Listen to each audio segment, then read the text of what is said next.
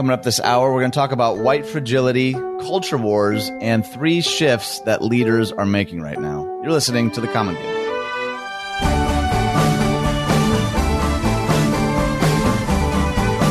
Hey everyone, happy Friday. Welcome to The Common Good. My name is Ian Simpkins, and I am wearing a tank top. What are you doing, Brian? I am suffering from allergies at the moment. so, so what do our listeners have to look forward to for the next two hours? Me sniffling into the microphone because I tend to do that. I, it's so funny, man. I don't normally suffer from allergies, and my entire family, I don't know what it is, but we are. It's a tough day at the Fromm House. We are all just dying from allergies right now.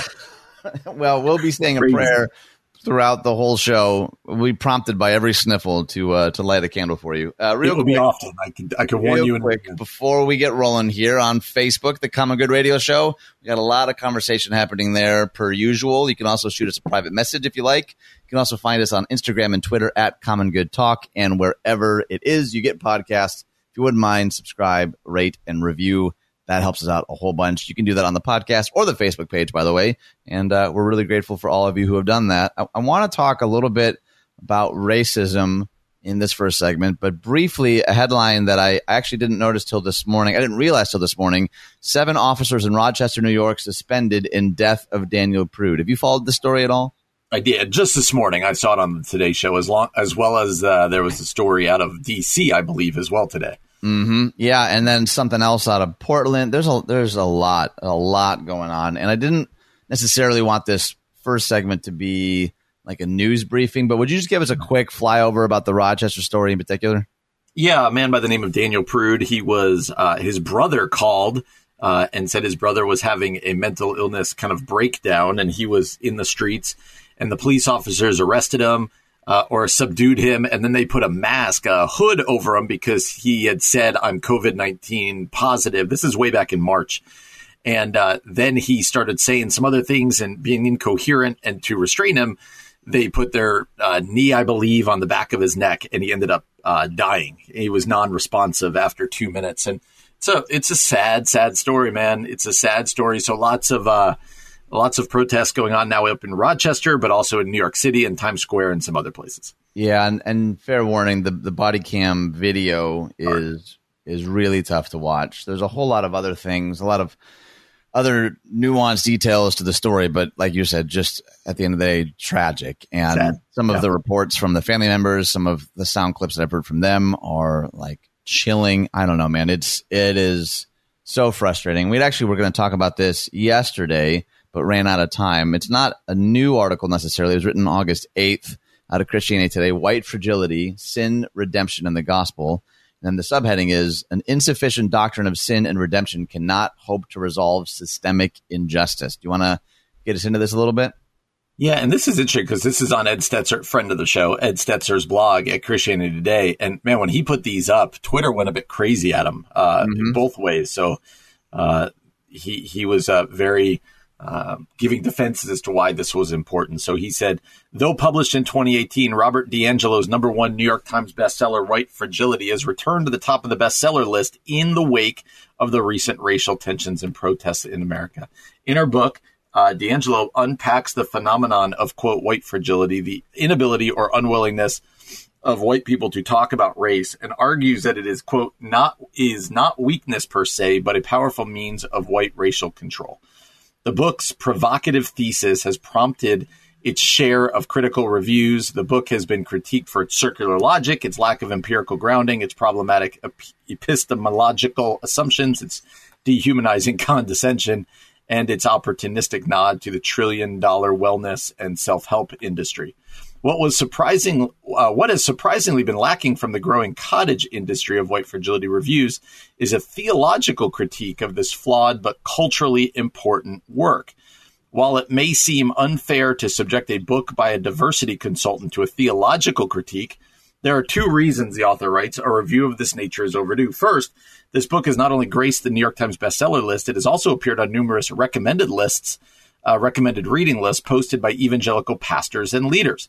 While Christians should read widely to engage culture, they should also think critically and theologically about what they read. Second, its topic, racism and white people's reluctance to reckon with it raises unavoidable theological questions. We simply can't talk about racism without talking about sin and evil, concepts completely absent from DiAngelo's book. And we can't talk about white fragility without talking about repentance and redemption, also conspicuously absent. In short, white fragility struggles to reckon with racism or even white fragility because DiAngelo has a deficient doctrine of sin and an incomplete doctrine of redemption. So that's the introduction to this. Uh, it comes out swinging right there. And it's interesting that the author is taking theological framework, saying we have to look at this theologically, even though that clearly wasn't the author's point. Um, but saying that, especially as Christ followers, uh, with an issue this deep and this important, it's got to begin with a theological foundation. Yeah, and I, I wonder if you agree that, like every book, needs to be run through a theological filter or rubric in order for it to be justifiable, or or do you do you not have the same problems with the book? I'd, I'd love to know what you think so far, even just of this this premise. So the only place I would agree, I don't think all books need to be read that way. The one point that he made, the author makes here, that I would agree, uh, kind of needing to take it from a theological bent, is the, in his words, the amount of sharing that's been going on, the amount of pastors that at least he's seen uh, I can't say this for myself, but at least that this author has seen the number of pastors and churches saying this is a book you should read, I think then raises the bar a little bit of, hey, then if we're going to ask churches and our pastors are going to ask their people to read it, maybe doing some theological work around it becomes more important. So I think that does raise the bar a little bit, but I certainly don't believe every book needs to be read like, oh, hold on, let's let's rip this book apart theologically. I don't think all books need to be done that way. Let me just read a little more from the article. One of DiAngelo's main goals in White Fragility is to argue that racism is not merely discrete bigoted acts committed by racist individuals, but rather a pervasive and complex interconnected system of racial injustice and oppression into which we are all born and socialized. The result is that racist assumptions and ways of thinking are impossible not to absorb, regardless of your upbringing or self conception as a non racist. While some may quibble with DiAngelo's overstatements and oversimplifications, I think she is largely right about the systemic nature of racism. It's the water we swim in. The problem is that DiAngelo doesn't go far enough or deep enough. She is unwilling or perhaps unable to name racism for what it really is sin. Stuck in what Charles Taylor calls the immanent uh, the immanent frame of the secular, DiAngelo's attempt to account for racism without reference to cosmic evil ultimately fall to give racial injustice its due. For DiAngelo, racism is manifested in, quote, problematic racial assumptions, which can lead to, quote, offensive behavior. These problematic assumptions, according to DiAngelo, are rooted in ignorance and socialization into a racialized society. While this argument is not wrong per se, it is a scandalously shallow account of racism, and it is unable to answer the most basic question that her argument raises. How is it that we ended up with a racialized, racist society in the first place? And I wish we had six more segments because it's a much longer argument that sort yeah. of makes that case, at least from this perspective, uh, as to why, speaking of a theological sin nature at its core, at its ontology, is actually really important to the discussion. Absolutely. Near the end of the article, he says, In the gospel, we discover the two truths that transformed John Newton, the slave trader turned abolitionist, when he said, I'm a great sinner and Christ is a great savior. He says, We simply can't reckon with racism in our souls or in our systems unless we embrace a robust doctrine of sin and understand that our struggle with racism is not against flesh and blood uh, Ephesians chapter 6, verse 2. For if we have the wrong diagnosis, we will have the wrong cure. So I think it's a very interesting. Uh, what I do think this highlights too is some people, uh, even with a topic like racism, they immediately go to their initial thoughts. And I'd consider reading the book. If you're out there and you're like, this book sounds terrible, go read it, see what you think, and uh, give it a give it a whirl. And I do think this is a helpful diagnosis of it as well from the Christ follower perspective. Uh, well, it is. I've I've heard a number of evangelicals actually pick it apart from for different reasons too. So I I can't in good conscience say read it or not read it because I've not read it, but um, I have not read it either. Okay. So. Okay. Yeah. I think I think that's probably an important caveat uh, just before yep. we make recommendations. Coming up next this morning, out of the Gospel Coalition, Cap Stewart says, "If you're fighting the culture war, you're losing." That's coming up next year in the Common Good on AM 1160. Hope for your life. Hey everyone, welcome back to the Common Good. Was that a little little drum roll on the desk, Brian? What was that? Nope, that was my phone that fell. you drop your phone more than any adult person I know. It's this is going to sound so dumb. It's going to sound so. like you're gonna be like, you're just a moron. But I, I prop it up so I can see it because that's where my timer is, and every now and then it'll just fall over. let let and the record show. I've recommended no fewer than four times a week. Just set the timer on your computer. You're on your computer just use your I'm a, I'm a creature of habit here. Creature of habit. The phone works well for me. Does it though? Except when it falls over. I would say current evidence notwithstanding. Exactly. uh, we're going to talk about culture today, so I thought it would be appropriate to let you know some of the amazing holidays that are today. It's National Newspaper Carrier Day, of which I was one from the ripe young age of eight up until no way, probably yeah, eight or nine, and I had it probably for ten years, maybe ten plus. Uh, really? Na- National College Colors Day, National Lazy Moms Day. Didn't know that. National Food Bank Day. Wow, a lot of okay. a lot of days today. I'll I'll save some for later, but uh, that's sort of our tease into talking about culture. Cap Stewart over the Gospel Coalition. If you're fighting the culture war, you're losing. He says a new Christian consortium dedicated to preserving religious liberty is promoting its mission with militaristic imagery and language.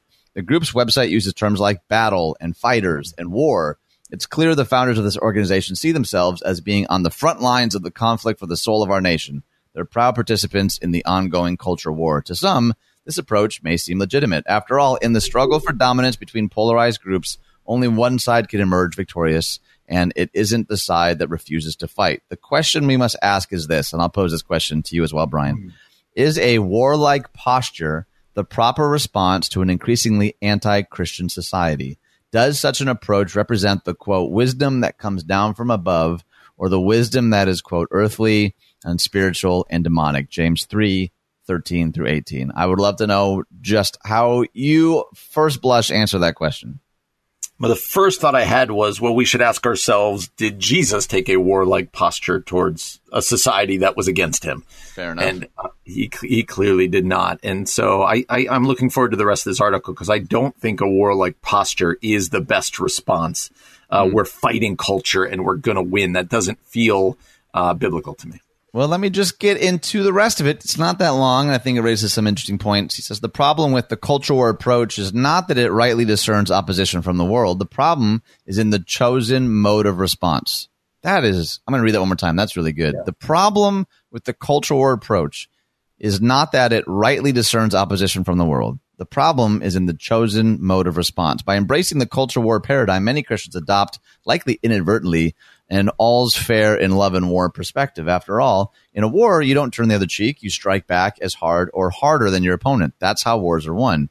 And so we employ battle tactics we normally would not find defensible. We express outrage over every new infraction we see in the news or on social media, forgetting that we are neither to give in so easily to anger nor to imitate the evils of outrage culture, cancel culture, or victim culture. Secondly, we fight and quarrel with our opponents, forgetting that such skirmishes stem from selfish motives and that the Lord's servant must not be quarrelsome but kind to everyone. Third, we mock those in opposition to us using the popular rhetoric of sarcastic memes, name calling, and condescending language, forgetting that we are to communicate with gentleness and respect and to walk in wisdom toward outsiders by letting our speech always be gracious. I know that you can't tell this just by listening to my voice, but there was about a dozen or so Bible references in just that list of three there. He says, in short, culture warriors wrestle with others in an antithetical way to scripture teaching, for we do not wrestle against flesh and blood, but against the rulers, against the authorities, against the cosmic powers over this present darkness, against the spiritual forces of evil in the heavenly places. Or as Jesus himself put it, if my kingdom were of this world, my servants would have been fighting, but my kingdom is not from this world. Ours is a spiritual war. We take our marching orders from our own former enemy, he who reconciled us to himself by the shedding of blood, not ours, uh, in just in just retribution, but his in gracious propitiation. So I'll stop there. General thoughts from Pastor Brian Fromm. Yeah, again, it's kind of what we touched on earlier. He frames it around Scripture. If if if if we are followers of Jesus, and then the, the lens with which we uh, interact with the world, with our culture, then becomes modeled by how did Jesus model, uh, how did Jesus do it to his culture, but also what are the teachings of Scripture, uh, and and nowhere in Scripture, I think he does a good job here because it, Scripture does not hold up this view of we are to war and win, like that's our calling. Um, but but the language is much different, and, I, and so I think that becomes the important point in this because there might be people out there being like, "But there is a battle going out there. We've got to fight hard." And I would just say, winning isn't always the what what we're shooting for here, right? And and again, uh, Jesus is the one that we look to. And so a lot of the ways we engage culture is just not the way Jesus engaged with the people around him. Well, what do you what do you mean by winning isn't what we're shooting for? Um, sometimes you can win small battles that but lose the war. Is that how the old saying goes? Like if if we're going to fight for our rights with every little thing or not even our rights, but just our our wishes. If we're going to fight and fight and fight. It's what we listened to with Andy Stanley last week. Uh, if the goal is to fight and win, then, then we become adversarial with those that we're trying to love and reach in our communities, that we're trying to make connections. It becomes the Christians against the non Christians. And you might win some of those uh, battles along the way, whether it be in the courts or whatever else it might be. But what is ultimately uh, what is ultimately the result going to be? What is what is the result going to be for the reputation of the church? Uh, and ultimately the reput- reputation of Jesus to those who uh, who we want to know, uh, whom we want to know the good news of the gospel. That we want them to meet Jesus, but if all they see is us always fighting them, uh, what what's going to be the result of that? So that's why I would say winning every little battle is not always uh, ultimately winning. I would say. Okay. Yeah, let me let me read a little more what he says. He says some might well ask, but shouldn't we oppose the evils being spread in our society? The answer is a resounding yes. Engaging with and even confronting our culture is a legitimate form of being salt and light in the world. Again, the deciding factor is the nature of our engagement. Are we seeking to destroy or to rescue our opponents? When we correct or oppose or reprove, is it with the goal of winning the conversation or winning a neighbor? Do we confront others in the right spirit? One of the ways that um, I've often talked about it is uh, like harsh words may be necessary, but are you coming with a hatchet or a scalpel? They both mm-hmm. cut, but only one cuts with the intent to heal, right? Like sometimes tough words are needed. And he, he, he has this heading here, enemies or neighbors, which I think is the question of the age. Throughout human history, Christians have displayed valiant love in the face of overwhelming opposition. That's why the Apostle Paul was able to address a crowd who had just tried to kill him as brothers and sisters. That's why uh, Maria Goretti was able to speak these words shortly before dying from the wounds of her attacker, saying, quote, uh, I want him with me in heaven forever. That's why the newly converted Ed Johnson was able to say before being lynched by a mob, God bless you all. That is how Christians are called to battle, not to fight fire with fire, at least not how that phrase is normally understood. If your enemy is hungry, feed him. If he is thirsty, mm. give him something to drink, for by so doing so, you will heap coals on his head. As counterintuitive as it may seem, the fire of human hatred can only be overcome by the spark of divine love. The unassuming meekness of this love may appear weak and ineffectual, but it generates a supernatural yield more powerful than any earthly weapon can yield. So a whole lot hmm. more here, but last 30 seconds or so left. What, what do you think of that? I, I think it's powerful. I think it's powerful. Uh, I'm reminded that Jesus if you had to label anybody his enemies while he was on the earth, it was the religious people who were judging and fighting and trying to win all the time. And uh, I, I, just love the way the article ends here. It says, by, by divine decree, everyone is our neighbor, no exceptions. And we win our neighbors through the same love that won us. So mm-hmm. I, I think this is challenging, man, because we live in a culture where we want to argue, we want to fight, we want to win. And what's the call of Christ in this culture? Uh, how is his church meant to live? I think this is really challenging. It's a good word, man. Coming up next from Carey Nieuwhof three mindset shifts great leaders are making during the pandemic. That's coming up next year on The Common Good on AM 1160. Hope for your life. Oh, hi, friends. Welcome back to The Common Good. My name is Ian Simpkins, and Brian Fromm is with me also. No, it's getting worse. I'm steering, I'm trending in the wrong direction here, Brian. I gotta, I'm gonna, while you're talking, I'm gonna come up with a different way to introduce the show, and it will be probably just as awkward. Let's be honest. Uh, I want to get into this article from Carey Nieuwhof. He's talking about mindset shifts that great leaders are making right now. But before we get into that, why don't you tell us about something going on at the station? Yeah, you know, seeing Israel is a lifetime memory, but taking a Bible prophecy tour of Israel could change your life. So right now, you could enter for a chance to win a Bible prophecy tour to Israel next March with Dr. Robert Jeffress. Enter today at 1160hope.com, keyword Israel. That is 1160hope.com, keyword Israel. Okay, confession. Every time you say seeing Israel. I always think you're saying seeing is real. And it oh, always, oh, that's funny. it, every time I'm like, what is he saying? Is this, are we promoting, seeing is real. Are we promoting eyeglasses now? What is happening? seeing Israel. Like, I didn't realize there was a lot of controversy around the, the act of seeing. And you were just making That's sure people know that, hey, seeing is real. People really see. Hey, you might not believe it, people, but I'm telling you, seeing is real. it's, it's true. All right, so Carey Nieuwhof, we can't yet call him friend of the show. Have we had him on yet? no, we have not. All right, we got to make that happen. Either way, uh, the guy writes and blogs and podcasts more than almost anyone in his field. It's pretty, it's pretty bonkers. But he's he's got a, a pretty great blog that, uh, and again, we say this with a lot of stuff. We don't always agree with everything he says, but I think he's got some. He's a good writer. He's got some provocative thoughts, and he he's a really, I think, thoughtful leader. And he wrote this article: three mindset shifts great leaders are making during the pandemic. You want to get us into it? Yep, says today's leadership environment is demanding something different from you. How you led historically doesn't have the same impact. It's so true. I was just having this conversation over lunch with someone. Uh, the pace of change around you is dizzying, and the expectation to keep up with with it all is debilitating. Our entire way of life has been upended by a global pandemic, economic uncertainty, and escalated racial tension. The emotional resilience of our society is being tested at every level. To lead well in this season is going to require something different from you. And you know when you're reading a blog and it tells you click to tweet that line, that's that's their money line there. To lead well in this season is going to require something different from you.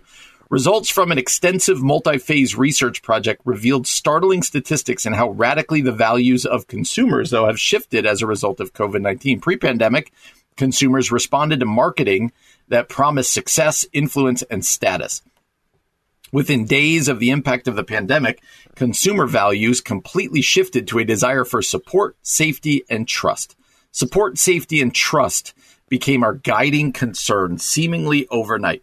What this report reveals are the values that are the most influencing people in this season. For leaders to be most effective, they must know what people value and they must adjust their leadership to meet people where those values intersect real life. People don't care about your influence if you're not using that influence to support them. They don't they don't need you to be the hero. They need to know if you'll help. They're not concerned about your success. They need to feel confident that they can trust you. Let me pause there. What do you think about this shift uh, that this blog is describing here? I, I think it's really important. And just to say it out loud, I feel like we missed this. This is from Jenni Catron, uh, not Carey Nieuwhof, just so that we're we're clear there. She's the founder and CEO of the Foresight Group. We actually had her out to do some teaching with Oh, really? community a few years ago. She's wonderful. Yeah, incredibly insightful. Finger on the pulse to think of like shifts in culture and leadership. I think I think she's great. I think it's interesting too to think about.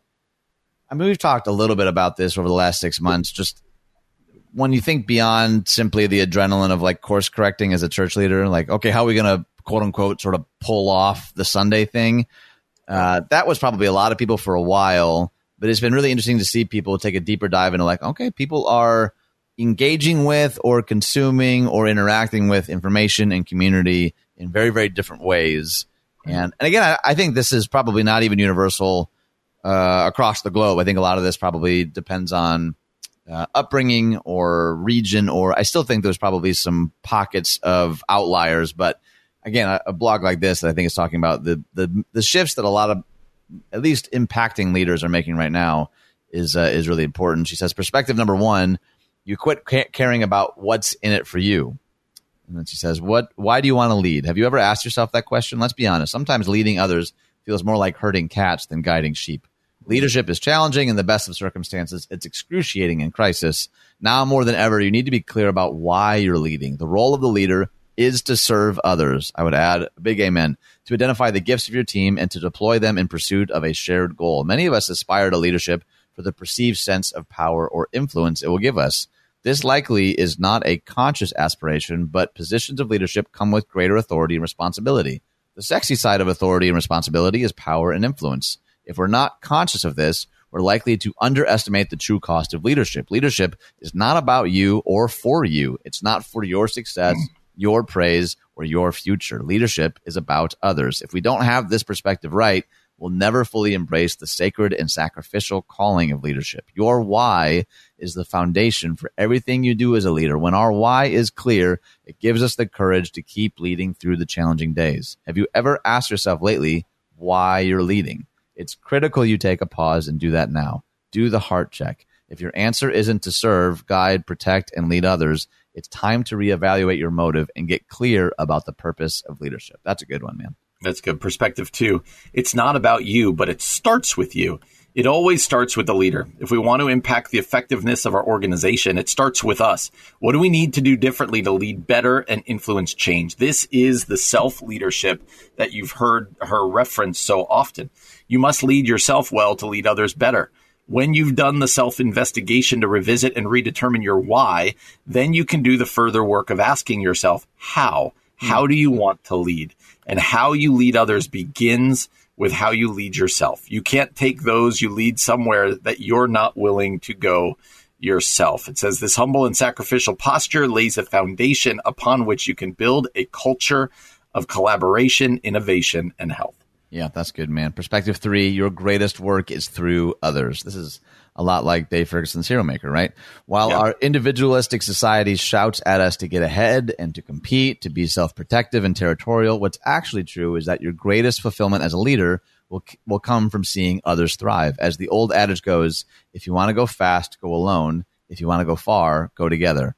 I'll be honest that at times I'm tempted to simply want to go fast. There have been days when I'm convinced, when I've convinced myself that uh, that my best course of action is to go ahead and do things on my own, knowing they will be done well and done completely. My sense is that you've probably had those days too, but giving into that temptation steals from those we lead the opportunity to grow, to discover leadership gifts and problem solving capabilities in themselves that might otherwise lay dormant. Worse yet, it allows pride to get in the way of the type of collaboration that sharpens an idea and, and improves a process in such a way that procedure, uh, produces a remarkable outcome, dare I say, a better outcome what you do to call out and nurture the skills and talents of your team to provide clarity and guardrails for them to pursue goals and to create the safety of a risk friendly growth mindset environment will ultimately lead to the measure of your impact. Pour into others, allow space for them to make mistakes and learn from them. Invite them to opportunities they don't think they are ready for. That that is a really good word.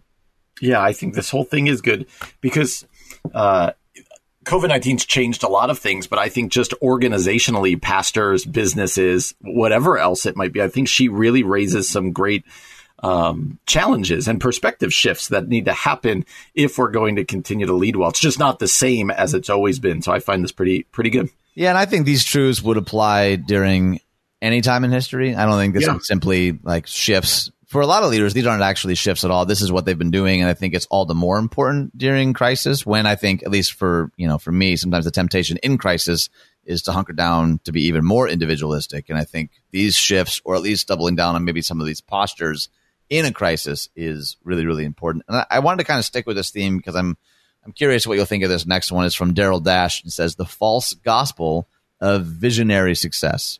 That's coming up next year on the Common Good on AM 1160. Hope for your life.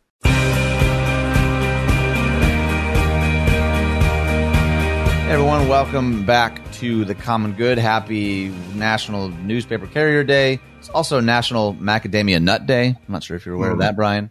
I'm not. Are you a big macadam- macadamia nut guy? Not really. I'm more cashews, peanuts. Yeah, you not a big macadamia guy. You would be. Are you a, ca- a, cashew butter guy? Have you have you ventured into the the various other nut butters? I have not. No, I have never. Not. Never. I've had almond butter. I've had almond butter, but oh. that's that's probably about it. Cashew butter. If you're if you're uh, struggling with cholesterol at all, blood pressure, I'm just I actually don't know if that's true. I do think it's a lot healthier, and it's only like eighty seven dollars a jar. So I would uh, highly recommend making that move. We're talking a little leadership. We were talking about uh, three shifts that leaders are making in the last segment. That was from uh, Jenni Catron on Carey Nieuwhof's blog. This one's from Darryl Dash. And the headline simply reads The False Gospel of Visionary Success. What hmm. is going on here? Yeah, Darryl Dash writes The whole problem is that churches don't operate like businessmen, the businessman explained. if they did, we'd all be better off. I can't remember what prompted this discussion, but I heard it a few times from this man and others. Pastors should look to business leaders for inspiration. Churches should adopt business practices. Churches should also teach their people how to do this so that they know how to really live well in the world. It's widespread. It's the false gospel of visionary success. Hmm. I hear it often, even from pulpits, and it's robbing us of a better message uh, that we need to believe. All right, going to pause there. What do you? Th- what are your thoughts just about that premise to start? Uh, uh personally, oh boy, I'm going to get myself into some trouble. I hear. I, I have learned a lot in church work from business leaders. I don't. I don't. Uh-huh. I don't want to knock that at all. I do tend though if if I'm talking outside of the sphere of like academia, theology, scholarship, I tend to draw more information, more inspiration more often from like psychologists and doctors than I do like business leaders personally. Um, mm. That's kind of my bent. I don't know. You've planted a church. I haven't. Like, where where do you land on that? You know, I, I don't think it's always, I think uh, oftentimes you'll read these articles and it's very either or, right? Like you're either listen to the business leaders or, you know, you lead like a shepherd. like it's one or the other. Sure. And I think there's something to be learned from both, right? But I do think uh, that at least in the last, I don't know, decade or two, it, for various reasons, church work swung pretty, pretty heavy and probably too far towards let's model business. Let's call our in a board of directors. Let's do it this way. That that it's probably that pendulum needed to swing back a little bit. Hmm. All right, I'll dig that. Are you a Trevin Wax, Wax fan? Uh, I, I follow him on Twitter. Oh, yeah. Okay. Yeah, he's a good follow. So I've not read this. In This Is Our Time, Trevin Wax asks, What if we are living according to the myths of our culture without even questioning them? He helps expose some of the lies that we're tempted to believe and shows how the gospel tells a better story. I feel like that's kind of been our theme, actually. We were talking even with um, with uh, Dr. Koizes earlier, and he's talking about political narratives, and now we're sort of talking about cultural narratives. I really like the idea of the story the gospel tells. And he says, one of the lies we're tempted to believe comes from business. Set a vision for your life and your church. And if you're a pastor, help your people do the same. Become a great leader and overcome any obstacle that stand in the way of your success. Learn from whoever you can in order to attain your goals, especially those who've achieved business success. There's some truth in these statements, much like you were saying, Brian. Some ministries need a clearer vision. Some organizations need better leadership, and we can learn from anyone. But the problems with this approach are many. These lies are more aligned with a North American vision of the good life than scripture. Ooh, boy, here we go. They offer a vision of the good life that the writer of Ecclesiastes found empty. They assume we have more control than we actually do. They elevate one set of skills, visionary leadership, over skills and gifts uh, and elevate these skills over character. They put relentless pressure on pastors and individuals to succeed. They label some people who've succeeded in God's eyes as failures. They've given primary authority to business sources, pushing scripture to the periphery. They pressure us to use scriptural leaders, even Jesus, as illustrations of best and worst practices rather than characters in God's ongoing story of redemption. The false gospel of visionary success promises much, but leaves us feeling pressured and empty if they don't succeed or even if they do. What do you think of that? I, I think it's it's it's really well said because here's what struck me as I was reading this was uh, in a business uh, success is so I, am assuming is is generally um, very clear cut. Did we make budget or not? Did we make money? Did we are we growing?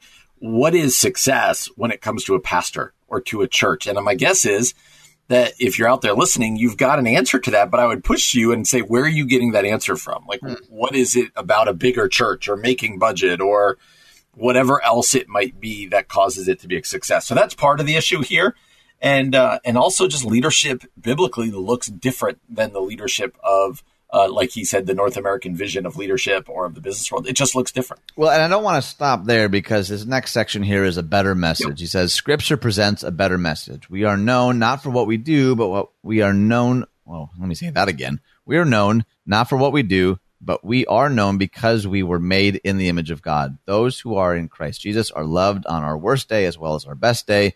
We've been given work to do and we should do it well, but we do it all for the glory of God. Our work will be forgotten by everyone else sooner than we think, but it matters because it matters to God.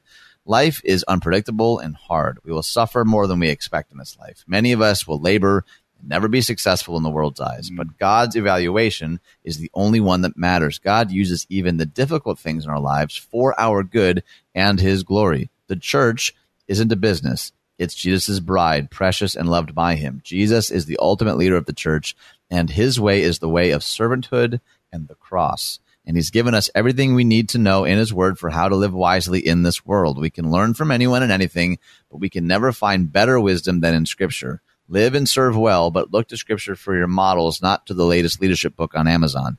And when everything is said and done, what matters is that we fear God and keep his commandments, not that we're well known or succeeded in becoming visionary leaders.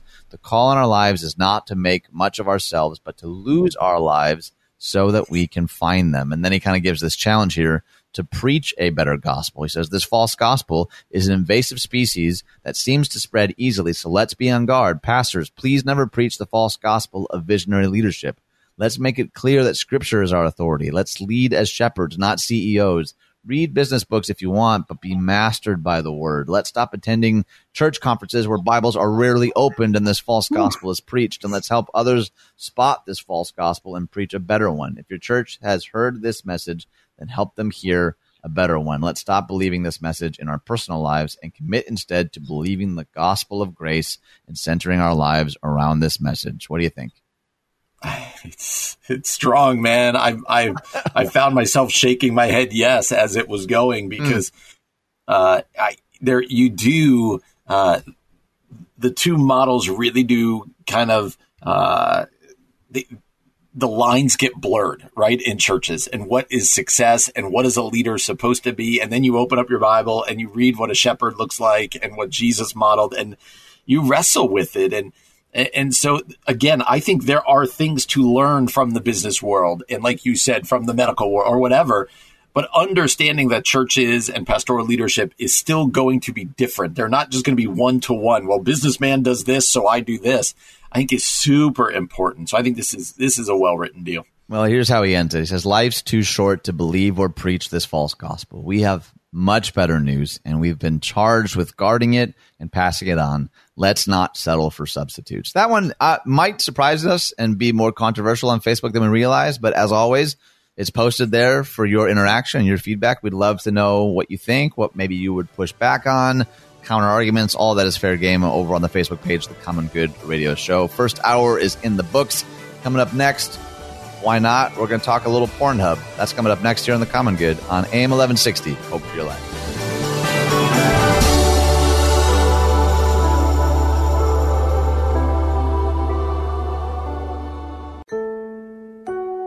Coming up this hour, we're going to talk about Pornhub. We're going to talk about conservative theology versus liberal theology, and we're joined by songwriter Jeremiah Higgins. You're listening to The Common Good.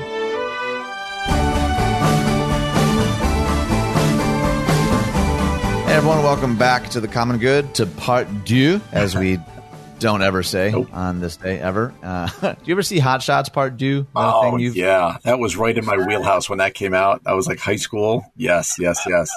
What wheelhouse is that? What oh, other movies would remember in that category? Remember that time uh, there was this run of like Hot Shots and then Naked Gun, and they each had multiple. Uh, you know, Naked Gun one, Naked Gun two and a half, and all of those. I I couldn't get enough of this. that that explains. That was high school lot. me right there. That's for sure. Yeah. and yes, I've never seen Lord of the Rings. but Hot Shots Part Deux on constant repeat. My yes. goodness. Uh, a couple of quick things here. Facebook, The Common Good Radio Show, 1160hope.com slash The Common Good, and wherever it is you get podcasts. I want to talk. Well, this might be a controversial segment. It's a. It's going to be a two-parter. So I got two links here for this segment. The first is from Christian Post, and the headline simply reads: Two million back petition to shut down Pornhub over sex trafficking and child abuse videos. You want to give us just like a real brief flyover on this one, Brian? Yeah, there's a petition, as you said, calling for the dismantling of Pornhub uh, that has surpassed 2 million signatures. It was launched in February by the director wow. Uh, of abolition for the Sacramento based nonprofit Exodus Cry and it's received signatures from 192 countries. The petition and corresponding website allege with notable evidence that the site has been, Pornhub has been enabling and profiting off of crimes like rape, abduction, sexual assault, and sex trafficking. It has a, the backing of uh, Senator Ben Sasse and uh, some lawmakers in Canada. So there seems to be this groundswell. Now, understand uh, that Pornhub uh, draws about 42 billion views per year. And so this is a very big deal, obviously. But uh, it says the site is set up for exploitation as, and is infested with videos of the real rape, trafficking, abuse, and exploitation of women and children. So, uh, no small number of signatures here, right? Two million trying to say, hey, uh, this is a public health issue, a safety issue, a criminal issue. Uh, we've got to take down this website. Do do does that number surprise you at all? Either of those numbers, both viewership or signatures. Uh, the signatures does not surprise me. I think uh, there are a lot of people that, especially as they hear that uh, what what some of the results are and what's going on at Pornhub, uh, just that number. Anytime the number has a B with billion, it surprises me. Like I know how the internet works, so it shouldn't surprise me.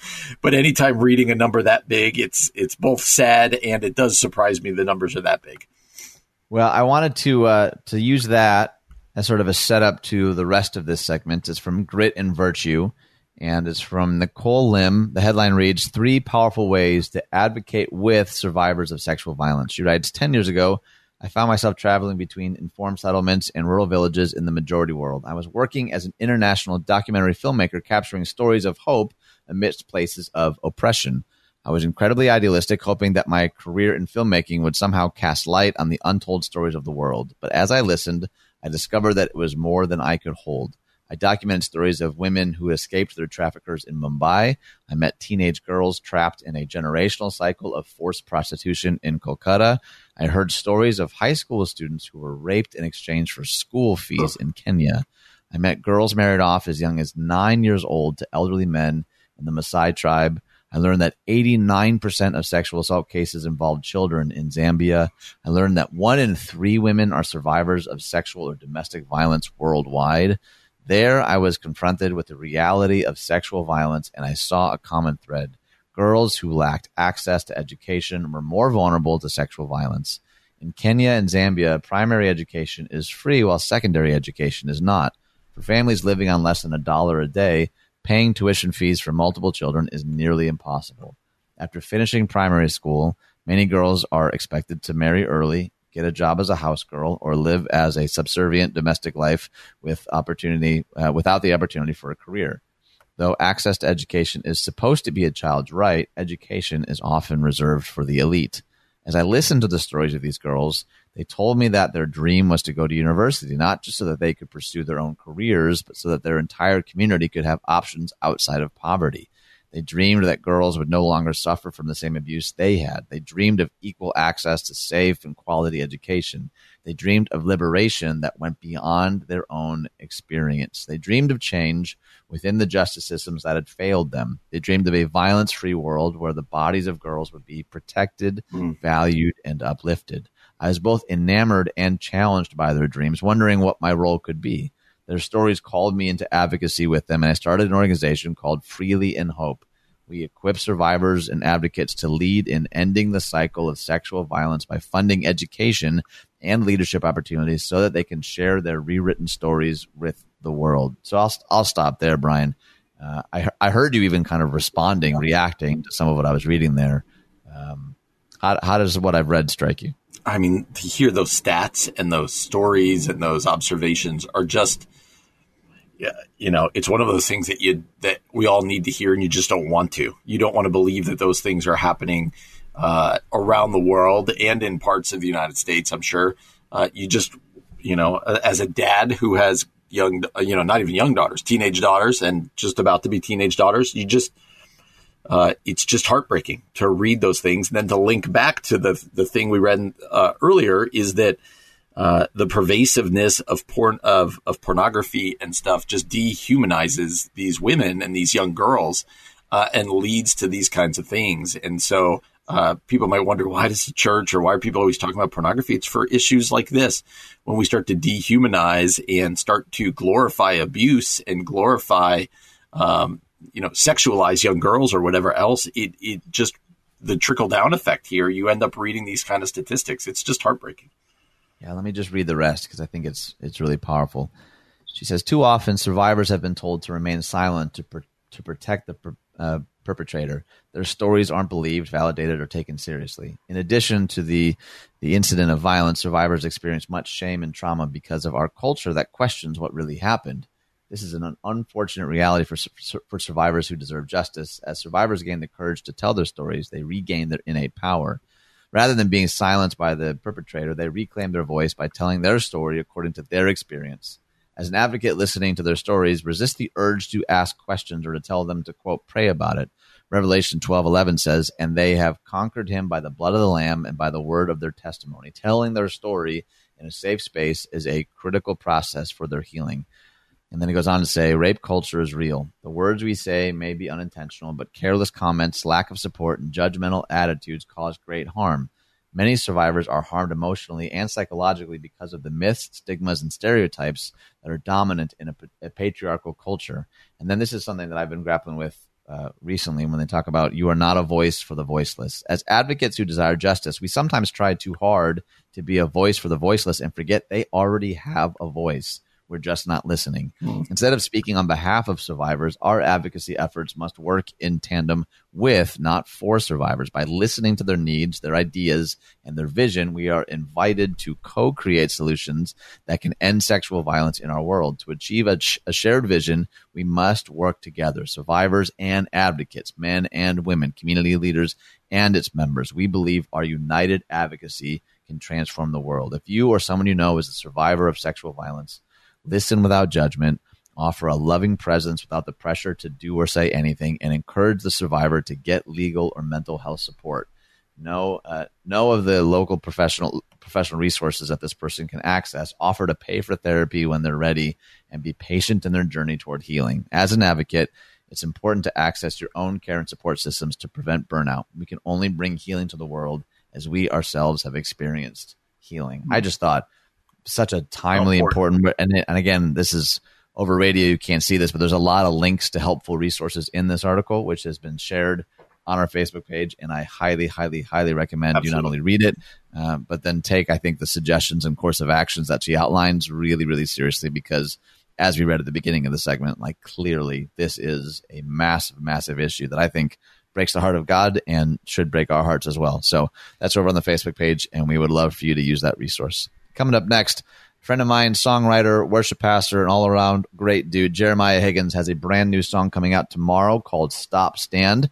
And uh, we're going to hear a bit more about his creation, his uh, heart for ministry, and uh, the creative process here on The Common Good on AM 1160. Hope for your life. So you draw down on the lens so that you Hey, friends, welcome back to The Common Good. My name is Ian Simpkins, along with Brian Fromm. Maybe the guest that we've been trying to get on the show for the longest amount of time. And I'm thrilled. It's fine. Today is the day. It's finally happening. Jeremiah Higgins, welcome to the show, sir. Hello. It's good to be here. Socially distant and all.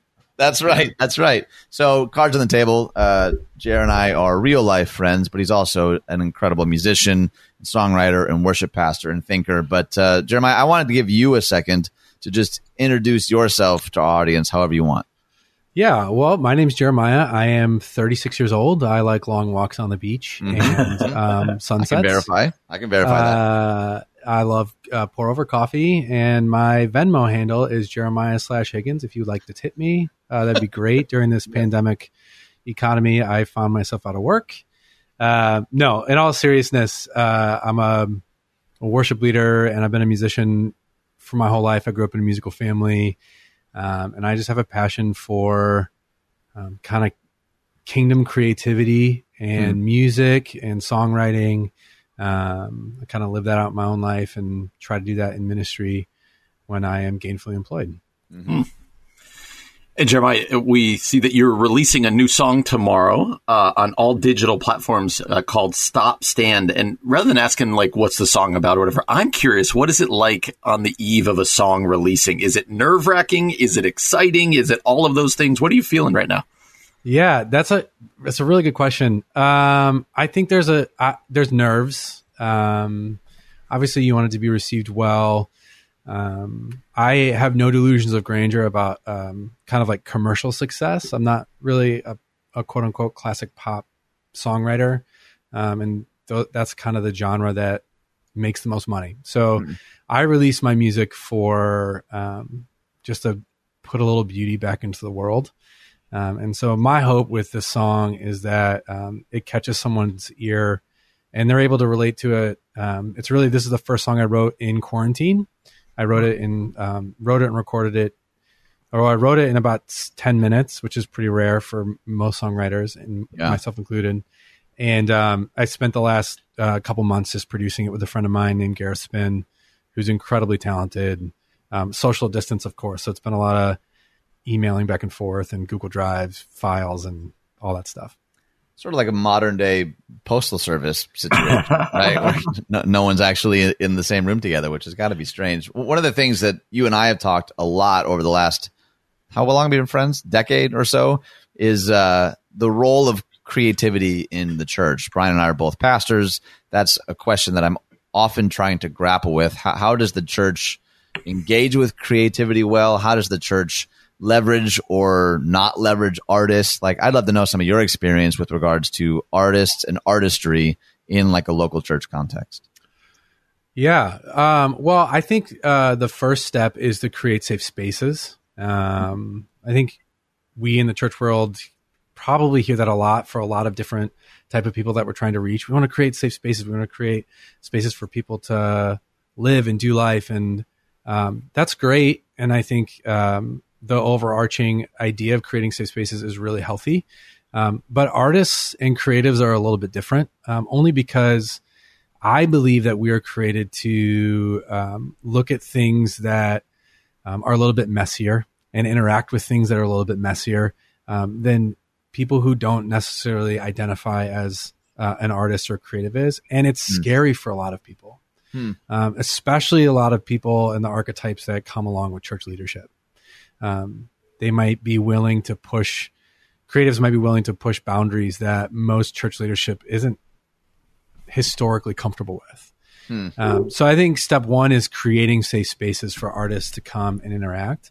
Um, and I honestly believe that we, when we when we uh, create those safe spaces for an artist or a creative to come in and work and express uh, what they're feeling and what they're experiencing and how they're interacting with the gospel in their life in and through their life.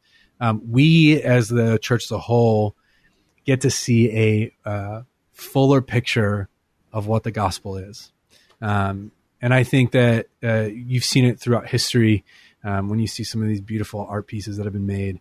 Um, and I think that we're poised as a society and as a quote unquote Christian subculture for artistic revolution, um, given the accessibility that we have now. Hmm.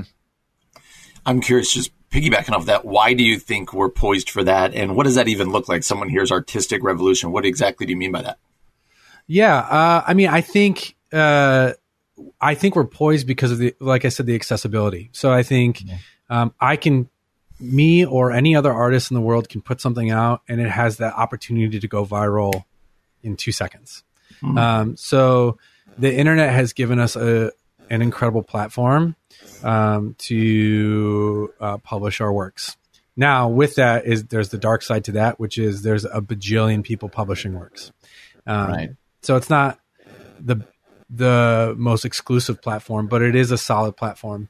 Um, I'm trying to think of what the follow up was that you were giving Brian. Um, can you answer, yeah. ask your question again? I'm sorry. Yeah, what does it look like when you say an artistic revolution? What what does that even look like?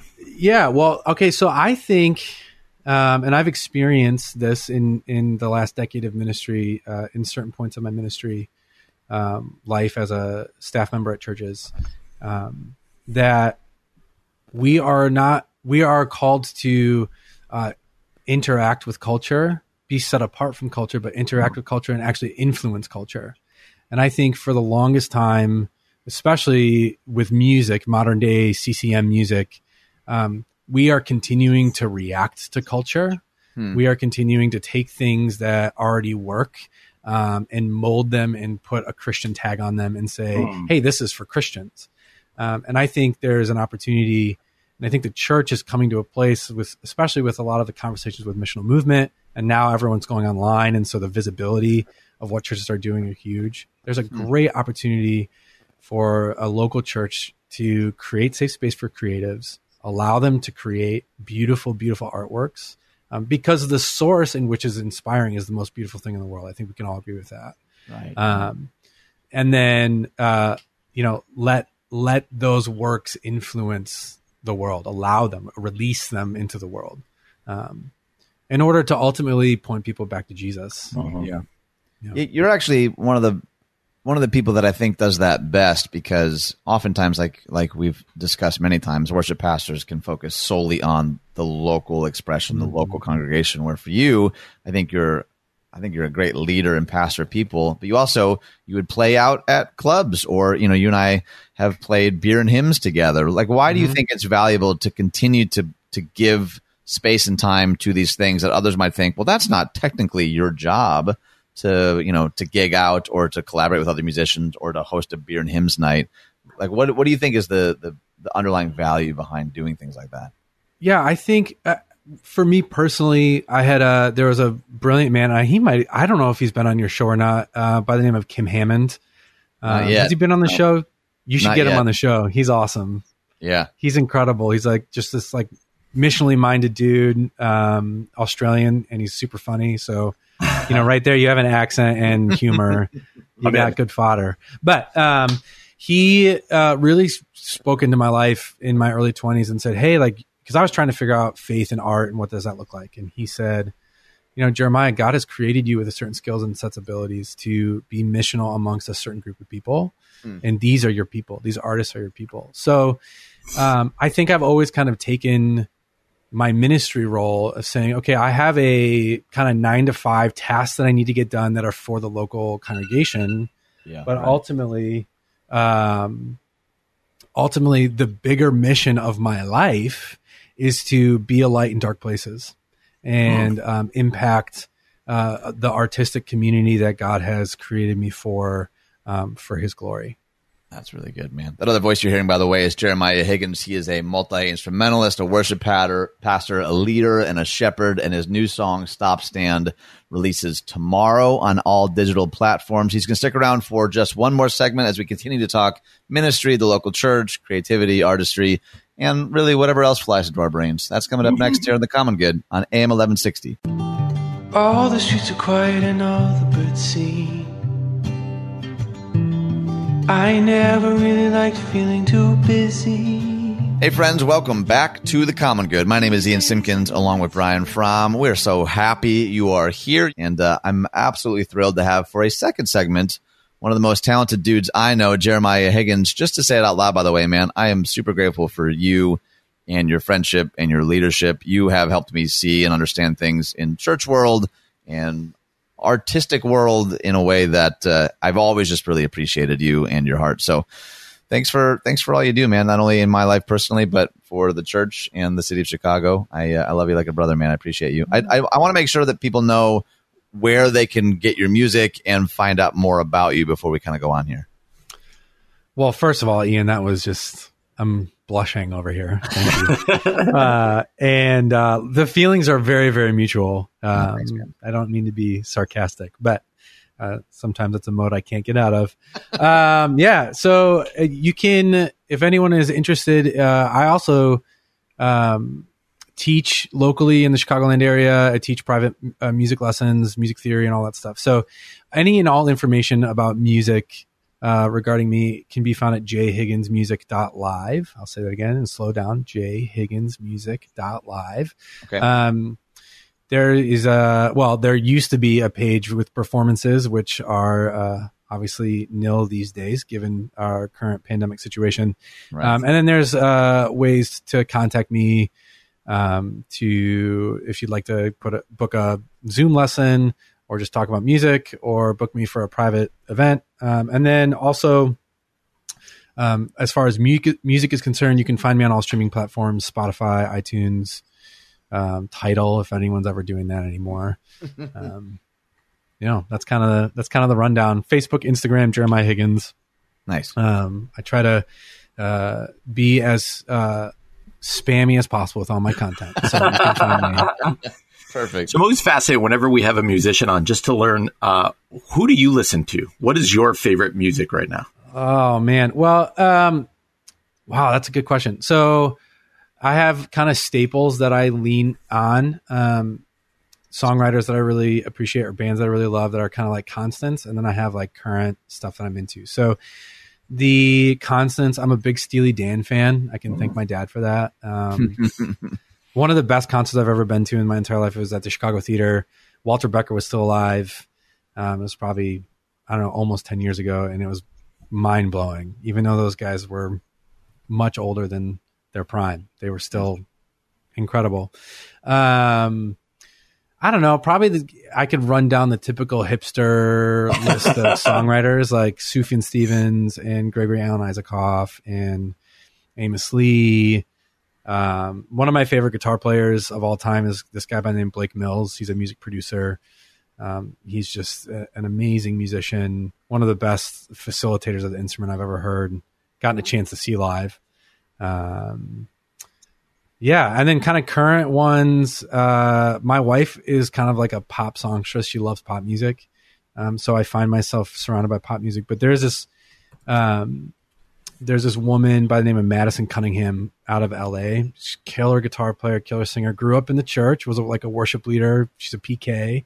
Um, she's kind of a mix of like Fiona Apple meets Sara Bareilles meets. Oh Nice. Awesome guitar playing. She's incredible. Um, and then there's another band in out of Canada named the Bros Landreth.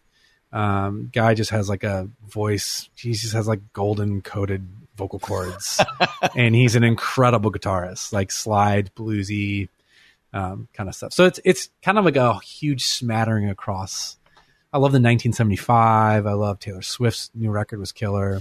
Um, yeah, man, I'm just listening to everything and everything, everything. I can get my hand on. To.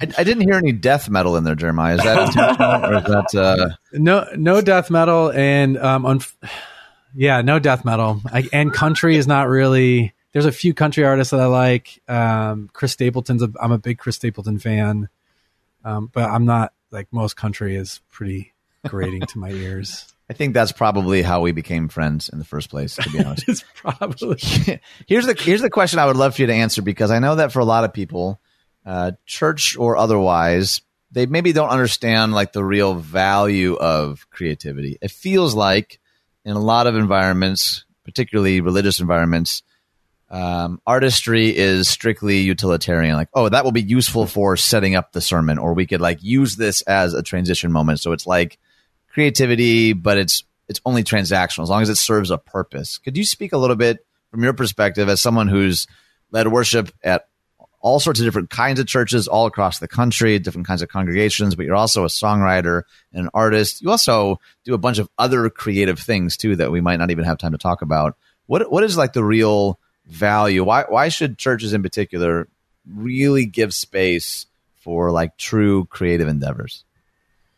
Yeah, I, I, I think I touched on it very briefly in the earlier segment, but um, I really do believe that um, you know the the the gospel, the good news of Jesus, um, the personality of the God that we serve, um, we get little tidbits of information um, through the Bible, through the Holy Spirit, through relationship, through the church uh, as a community, um, and I think those are all well and good. Um, but in that community are people with creative voices that um, tend to be uh, a little bit more prophetic. And they might even be like the dissenting voice a lot of times hmm. in a local congregation.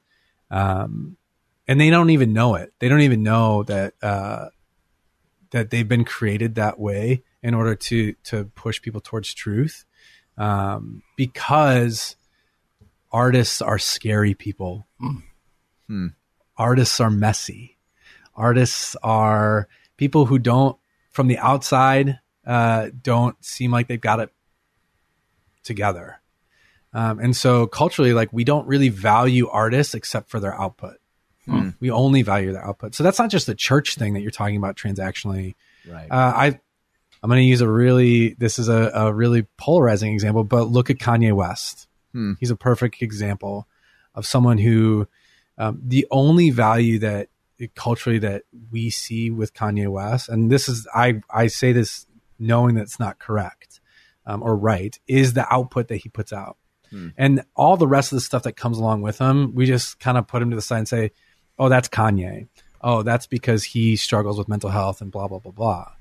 But at the end of the day, we still only see Kanye West as one thing and someone who creates great art instead of the whole person.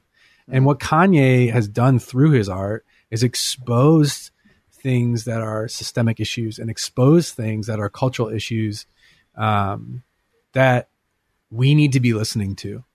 Um, and we can become better. And I think all artists have that voice. And I think artists specifically need to have that voice in the church. That's good, man. Mm, Jeremiah, just with like the minute or so we have left, uh, we want to make sure people can remember how to get to your music, get your uh, the new song that's coming out. Why don't you again share where people can find you? Yeah, so uh, I'm available on all streaming platforms. Uh, if you just go to your Spotify or, or Apple Music, um, Jeremiah Higgins is my full name. Uh, you can also find me Facebook and Instagram at those at that same handle. Um, and then my website is jhigginsmusic.live. Um, you can contact me if you'd like to book me, or um, if you'd like to have me come lead worship at your church, or talk about creativity to your staff, or any and all those things. I'm I'm up for it.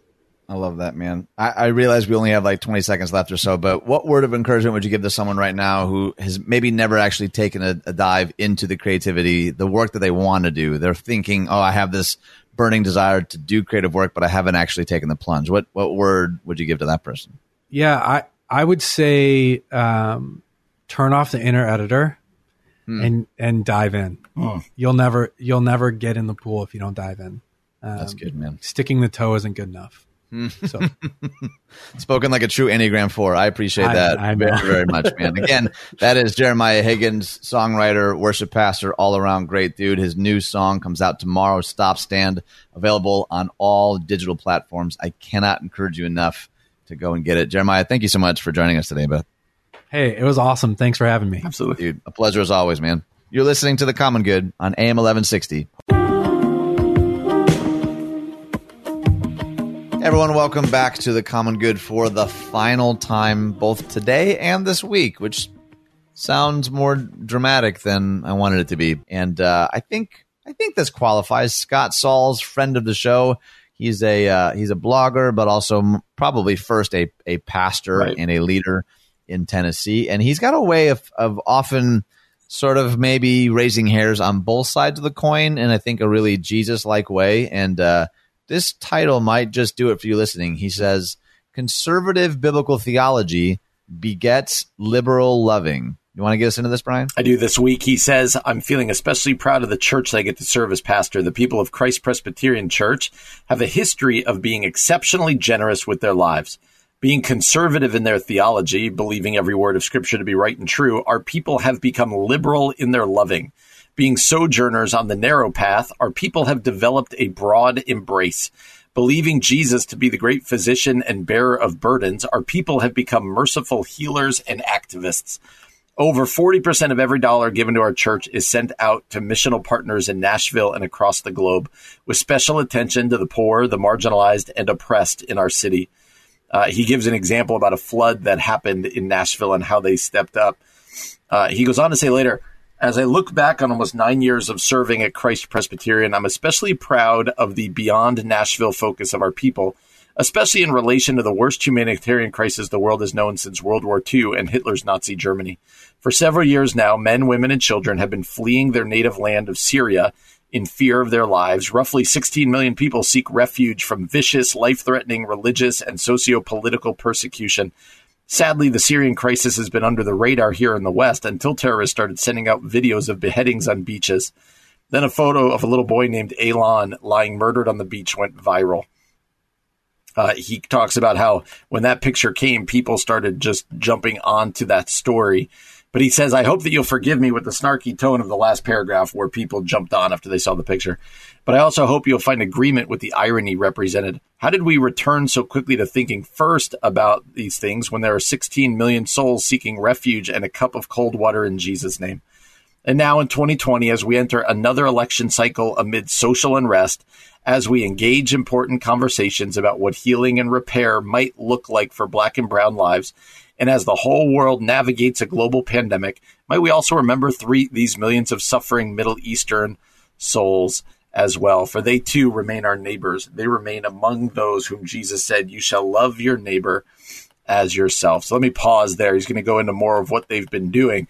Uh, this idea, Ian, of the, the more conservative our theology, the more Christ focused we are, I think he would say, the more liberal we love and the wider our embrace. Do you think A, that's true, and B, would most churches or people agree with that? oh, man. I don't know. I mean, obviously, he's he's wanting to do something by using the word conservative and That's right. liberal there.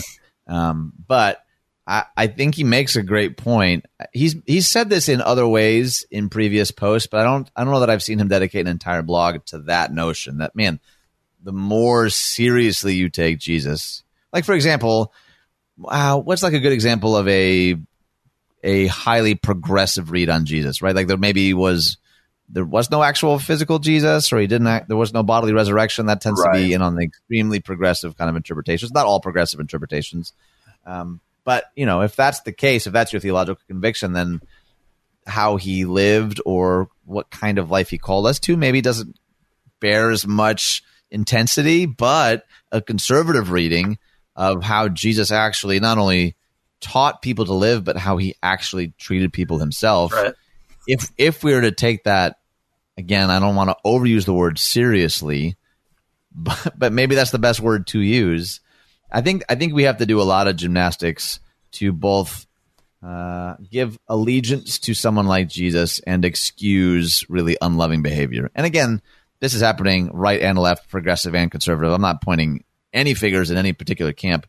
Um, but it, it does always strike me as interesting, though, the ways that we sometimes justify yeah. just our lack of kindness yeah. or or empathy or love and what, and where that will often go is like well how we define love is what we're all disagreeing about and the bible talks about i totally understand all of those arguments and i, I think there are smart people on you know multiple sides of many coins but uh, i think to really answer your question i think scott sauls is making a great point here yep he goes on later to say under the title of the activist love of Jesus for a whole world that includes us. He says, When I read about the sheep and the goats, sometimes I feel more like a goat and a poser than I do a sheep and a true believer.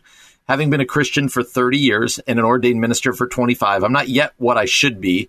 While more than half the world is sick and dying from starvation, I overeat on a regular basis. While over half the world barely survives on less than $2.50 per day relative to the rest of the world, I have lived in luxury every single day of my life. While more than 16 million souls battle the elements and long for a city of refuge, I live in an affluent, progressive, forward moving it city in a neighborhood that is safe from the danger with a pool, hiking trail, two cars in every garage, air conditioning and heat, and a grill on every patio.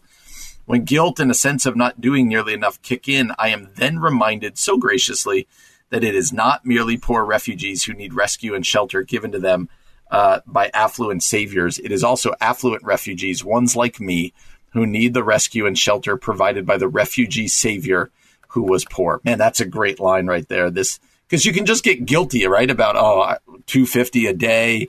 You can just get guilty. I, instead of him saying, let the guilt just cause you to be more gracious and more charitable, which is good. He also says, no, I use it as a chance to be reminded that I'm needing a savior. I'm a refugee. I need a savior, not that I'm above the need of salvation. Yeah, that's well said, man. I'm I'm uh, I'm looking through this blog, wanting to read like ten so more good. parts. Yeah, I just don't have. He uh, he quotes from Ian Cron, who writes, "When I look into the face of my enemy, I see my brother. I see my brother. Forgiveness is the garment of our courage, the power to make the peace we long to know.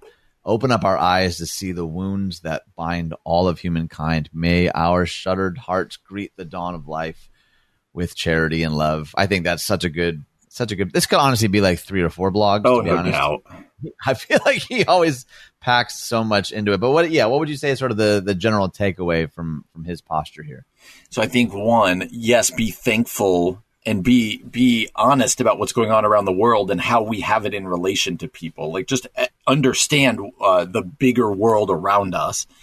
Uh, but two, uh, don't allow that to give you arrogance or even just primarily guilt, allow that to go, no, but I'm equally in need of a savior, whether that that poor person in Syria that he was describing or whatever else. I'm not above than my need of salvation. I I am uh, grateful for a savior. And now with my affluence world, you know, compared to the world, I'm going to go use it to serve others, love others, love my neighbors as Jesus taught me to.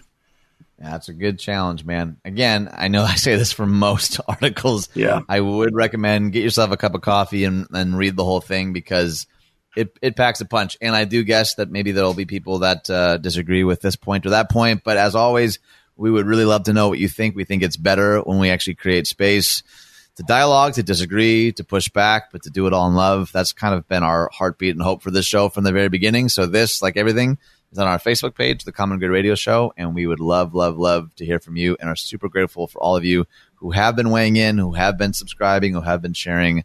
All of that not only helps the show, but it does mean a lot to us, and we really, really are grateful for all of you. Thanks for being with us all this week. We hope you have a great Labor Day on Monday, and we'll be back with new content on Tuesday.